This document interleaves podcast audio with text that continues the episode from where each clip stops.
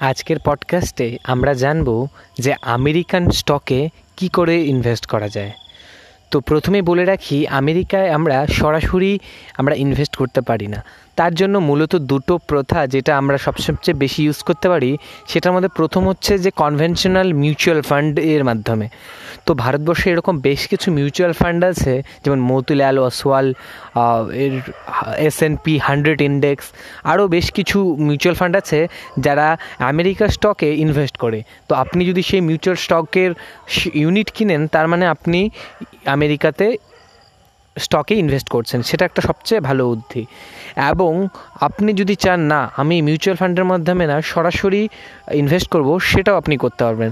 বর্তমানে দুটো অ্যাপ বেশ বেশ নাম করেছে, সেটা হচ্ছে আইএনডি মানি অ্যাপ আর হচ্ছে ভেস্টেড মানি অ্যাপ তো এই অ্যাপের মাধ্যমে আপনি সরাসরি আমেরিকার স্টক যে ওখানে, ওখানকার যে একটা ড্রাই ওয়েলথ ওখানকার একটা ফান্ড কোম্পানি সেখানের মাধ্যমে আপনারা ইনভেস্ট করতে পারবেন।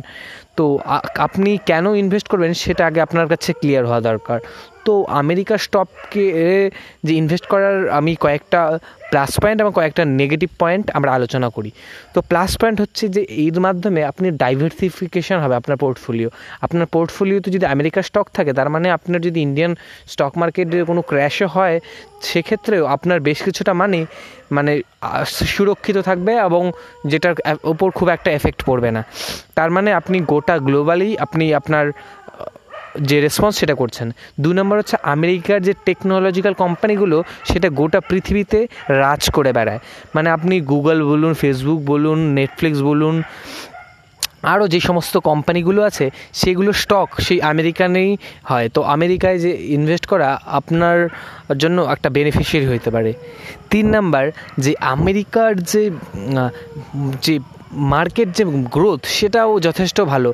এবং সেজন্য আপনি এখানে ডলার আর মানির যে ইন্ডেক্স ট্রান্সফার করার সেটাও আপনি বেশি পাবেন। মানে আপনাকে বুঝিয়ে বলছি, ভারতের যে মানি আর ওদের যে ডলারের যে কারেন্সি তাদের মধ্যে একটা ডিফারেন্স থাকে। সো এই ডিফারেন্সটার যে সুবিধা সেটা আপনি পেতে পারেন।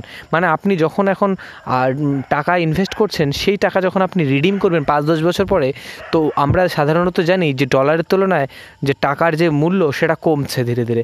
তার মানে আগে সত্তর ছিল, এখন আশির কাছাকাছি হয়েছে, তারপর হয়তো আরও বাড়বে। তো এই ক্ষেত্রে আপনি ডাবল ফায়দা পেতে পারেন।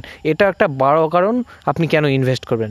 এবার আসি যে এটা কী কী নেগেটিভ পয়েন্ট এটা নেগেটিভ পয়েন্টের মধ্যে এটা হতে পারে যে এখানে আপনি ইনভেস্ট করাটা একটু খরচ ব্যয়ল মানে আপনি যে এখানে করছেন, টাকা জমা করা বা উইথড্র করার জন্য একটা বেশ বড় শতাংশ সেই ড্রাইভওয়েলকে আপনাকে দিতে হবে, যে সংস্থার মাধ্যমে সেই অ্যাপগুলো কাজ করে। দুই নাম্বার হচ্ছে যে আপনি যদি সেই সংস্থাগুলোর আন্ডারে আপনি যদি আপনার এই টাকাগুলো দেন এবং সেটার জন্য আপনার যে ওখানকার বাজারের নিউজ আপনি খুব সাধারণত পাবেন না। কারণ আপনি যদি ভারতে কোনো রকম বড় সড়ো কিছু হয়, ঘটনা সেটা আপনি খবরের মাধ্যমে টিভির মাধ্যমে মোবাইলে পেয়ে যাবেন। কিন্তু আমেরিকার নিউজের ক্ষেত্রে সেই নিউজগুলো আসতে আপনার সময় হতে পারে। তো আপনি সেখানে খুব বেশি ট্রেডিং করার জন্য আপনার কাছে সেই স্টক নলেজটা খুব বেশি একটা থাকবে না। এটা একটা নেগেটিভ পয়েন্ট হতে পারে। তো এর, এই সমস্ত বিচার করি আপনার ঠিক করা উচিত যে আপনি আমেরিকান স্টকে করা উচিত কিনা। তবে আমি বলব যে ভারতীয় স্টকে অবশ্যই আপনার বেশি পার্সেন্টেজ রাখা দরকার, কারণ ভারতের যে গ্রোথ সেটা অনেকটা বেশি সম্ভাবনা। কারণ আমেরিকার মার্কেট অলরেডি একটা ম্যাচিউরিটি স্টেজে চলে গেছে, তো সেটার এক্সপোনেনশিয়াল গ্রোথ হওয়ার থেকে ভারতের স্টক মার্কেটে হওয়ার চান্স বেশি। কিন্তু আপনি আপনার পোর্টফোলিও টোয়েন্টি থেকে টোয়েন্টি ফাইভ পার্সেন্ট আপনি অবশ্যই আমেরিকার শেয়ার আপনি দিতে পারেন। তো আজকের পডকাস্টে ইটকুইটুকুই রইল।